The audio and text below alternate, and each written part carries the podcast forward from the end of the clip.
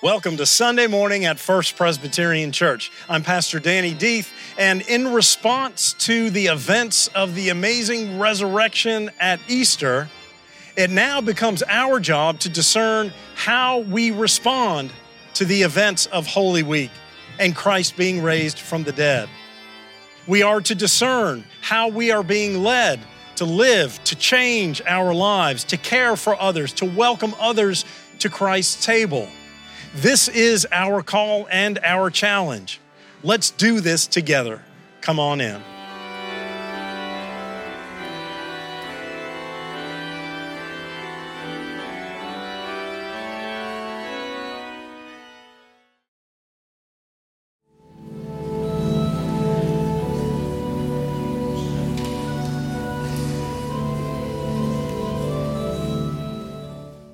Our first reading comes from 1 Thessalonians chapter 5 verses 1 through 11. Now concerning the times and seasons, brothers and sisters, you do not need to have anything written to you. For you yourselves know very well that the day of the Lord will come like a thief in the night. When they say there is peace and security, then suddenly destruction will come upon them, as labor pains come upon a pregnant woman, and there will be no escape. But you, beloved, are not in darkness, for that day to you are not in darkness, for that day to surprise you like a thief in the night. For you are all children of light and children of the day, so we are not of the night or of the darkness. So then let us not fall asleep as others do, but for us keep awake and be sober. For those who sleep, sleep at night, and those who are drunk, get drunk at night. But since we belong to the day, let us be sober and put on the breastplate of faith and love, and for a helmet, the hope of salvation. For God has destined us not for wrath, but for obtaining salvation through our Lord Jesus Christ, who died for us, so that whether we are awake or asleep, we may live with him. Therefore, encourage one another and build each other up, as indeed you are doing. Our second lesson is taken from the book of Judges. We don't often hear much about Judges. But listen for Deborah and Barak and Jael. Judges 4 1 through 9. The Israelites did again what was evil in the sight of the Lord after Ehud died. So the Lord sold them into the hand of King Jabin of Canaan, who reigned in Hazor. The commander of his army was Sisera, who lived in Harosheth HaGoim. Then the Israelites cried out to the Lord for help, for he had 900 chariots of iron and had oppressed the Israelites cruelly for 20 years. At that time, Deborah, a prophetess, wife of Lapidoth, was judging Israel. She used to sit under the palm of Deborah between Ramah and Bethel in the hill country of Ephraim. And the Israelites came up to her for judgment.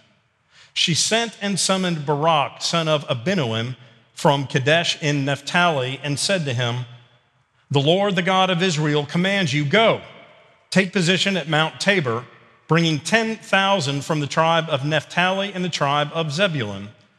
And I will draw out Sisera, the general of Jabin's army, to meet you by the Wadi Kishon with his chariots and his troops. I will give him into your hand. Barak said to her, If you will go with me, I will go. But if you will not go with me, I will not go. And she said, I will surely go with you. Nevertheless, the road on which you are going will not lead to your glory, for the Lord will sell Sisera into the hand of a woman. This is the word of the Lord. Thanks be to God. Well, Happy Thanksgiving. We are there. It is this week. It is exciting. And how many people are already in Christmas mode? You don't have to raise your hands. It's okay. I know, because you start seeing it in August before Halloween. You start to see it creeping in little bits and pieces here or there. And after Halloween, we might as well be in December. Now, this is a little bit of my old man, get off my lawn rant, but I'm not ready yet. I'm part of that crew that needs to get through Thanksgiving first, and then first week of December, I'm all in and I am ready. As a matter of fact, I get mad. That's right, I have displaced and replaced two of my preset channels on my car radio because they've gone to 24 7 Christmas music and I am not ready. There is division in the Deef household about when we should put the tree up. Traditionally, we wait till after Thanksgiving and then get to Christmas. But some are not happy with that. Already this week, they're doing 24 hours of National Lampoon's Christmas Vacation. Rudolph, all of it, all of it was on this past week, and it's not even Thanksgiving. So, yes, we all love Christmas, we all want to get there. But my reasoning is twofold. Number one, you spread it out so far, then it ceases to be as special as we want it to be because now it's six months out of the year is Christmas. But the second thing is, is that we can so quickly gloss over November that we forget the importance and specialness of Thanksgiving. And my guess is we do a pretty good job on Thanksgiving Day as we gather with friends and family and we share a meal. We have a little bit of peace, a little bit of celebration. But gratitude is so much more than just at that table. We know that. At the end of the day, discipleship is gratitude, and gratitude is discipleship. Why did those first disciples risk their lives, their families' lives, their well being? Why did they sacrifice the jobs they had, the lives that they have? To go and spread the word about this Messiah that just came and spent time with them and healed and taught and sacrificed and rose on Easter? Why did they do that? Well, Jesus told them to. But Jesus tells us to do a lot of things we don't do. It's because they experienced and understood what they had been given. As a people, we do not follow Christ because we follow a vengeful or wrathful God that when we step out of line, we expect God to smite us. Is that love? It isn't. Now, judgment is real. Christ helps us with that, but that's a part of the equation, yes. But we follow God out of gratitude and thanksgiving not out of fear of hell.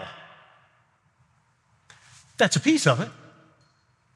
But more so, it's what God has given us in creating the world, that's God the Creator, in giving us Christ, that is Redeemer, came to redeem us from ourselves, our sin, our death that we couldn't do on our own.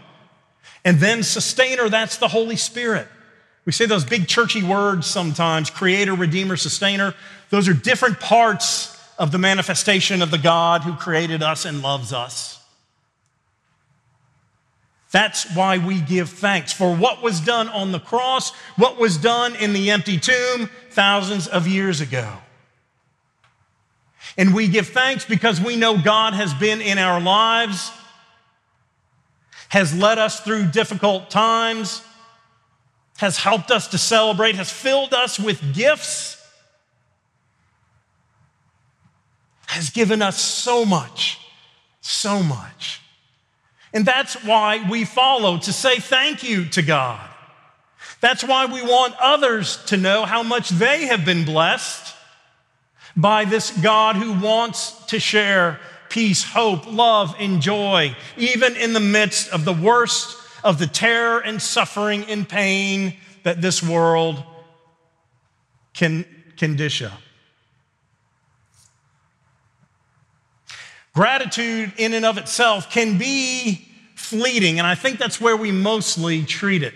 But as Vicky said, To make gratitude and thanksgiving a spiritual discipline, it means, like any other discipline, you practice it and you take time. And we're generally pretty good at the things that are the closest to us our family, our friends, our jobs, our homes. For all of those things, yes, and absolutely we give thanks to God because we've been given gifts of all of those things. But it becomes more deep, it becomes more fulfilling when we stop and we think, okay, outside of that core piece that we're thankful for, what else in the world are we thankful for? Some of those things on that list Chick fil A smells. There's so much that if we don't stop, that we can easily take for granted. There is so much in our amazing lives, in our amazing world, that we just expect on a daily basis, and we forget the wonder and the miraculous nature of every day and every night, and about a God who is in charge despite all of the brokenness that we see. Gratitude is prayer. Gratitude is study. Gratitude is serving others. Gratitude is discipleship. And so I encourage you to take time, not just in the season of thanks, but especially after, to practice your gratitude. And is it, what does it do for you? Vicki told us some of the experiences that she has had in literature that she has read talks about when we share our gratitude with others and when we give out of thanks for others, we are changed. Last Wednesday night, y'all should have been there. You should come every Wednesday night because there's always good stuff. Vicki led the program and it was on gratitude. She showed us a video, about seven minutes, YouTube channel called Soul Pancake. That's right, Soul Pancake. And it was in the area of gratitude. And these were research, uh, a group of researchers who were doing a study on happiness. And they invited four people to come, four or five people. They didn't know why they were there. And they were encouraged to close their eyes and think of one person who has been special and important to them, and then write a note of thanks and admiration for that person. So they did that, and then they said, Here's a phone, call them. And with the exception of one, because one was an older gentleman, elderly gentleman whose influential person was a professor of business and economics when he was in college. But the other ones were two family members and a friend. And so they called and they read them these little paragraphs or letters that they had written of thanks and affirmation. Now, it was powerful and it was beautiful, meaningful. And if you're the person receiving gratitude, it's beautiful for you. But what they were measuring in this is what did it do for the giver of gratitude? What did it do for the giver of this gift to others? So they were rating happiness, and I, I don't know what their definition of happiness is. To me, happiness is a fleeting kind of circumstantial peace that comes and goes.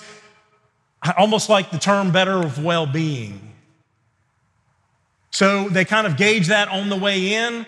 And after they wrote their letter and then shared with their person on the phone, they realized that the ones who just wrote letters had an increase in their happiness, their well being from 2 to 4%. That's not bad. But for the ones who called and made a connection and shared with that person and heard the response on the other end and, and received that love and relationship from that call, their happiness, their well being increased 4 to 19%. And what that tells us is that when we share gratitude, when we share gifts, when we give to others, It impacts us and helps us to grow, to cope, to live, to be well. Often, when we get stuck in difficult places, my prescription has always been go and serve someone. And in that same vein, stopping to give gratitude to others and to realize that what you have been given is so much and so much joy. And when we share these things with others, it has profoundly positive and transformative qualities on ourselves. One of the things that I want us to be thankful for is each other. Turn right now to the person next to you and say, I'm thankful for you.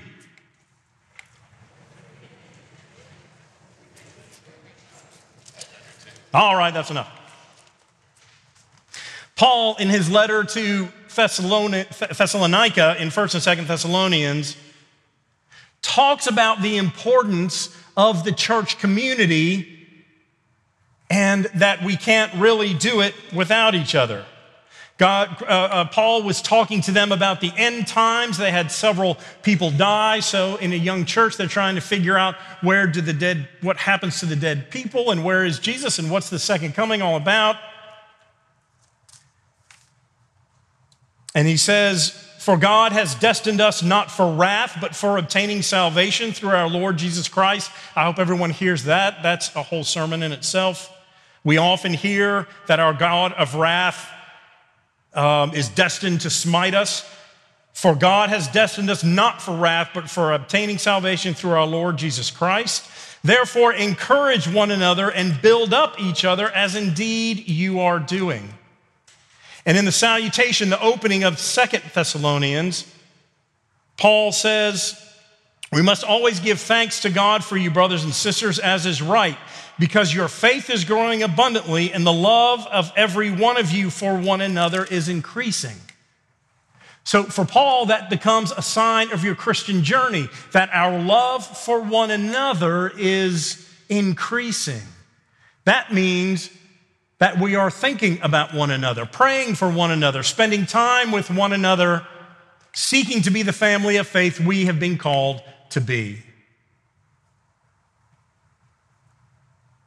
We know we can't do this on our own. One commentator about the Thessalonians passage even said,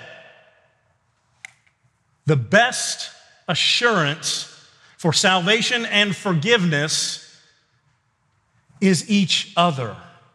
Each other. Why? Because we see Christ in one another. None of us has the truth exclusively. We all have pieces of it. And the more that we come together and share, the more that we see, understand, are accountable, we inspire one another, and that is the Spirit working through all of us. And so, in this season of gratitude, I commend you to again see this as a spiritual discipline, not something you just do around the turkey on that one day. For the more that we think and pray and let this become a spiritual discipline, the more we are transformed and the more gifts that we can share with others who need it, the more gifts that we can share with this congregation, who then takes it out into the world, the more we are transformed. So give thanks for what you have been given through God, Jesus, and the Holy Spirit, and give thanks for one another in this place and all of you out there who are a part of our extended church family. And in doing so, we will be the people that Christ has called us to be. Hallelujah. Amen.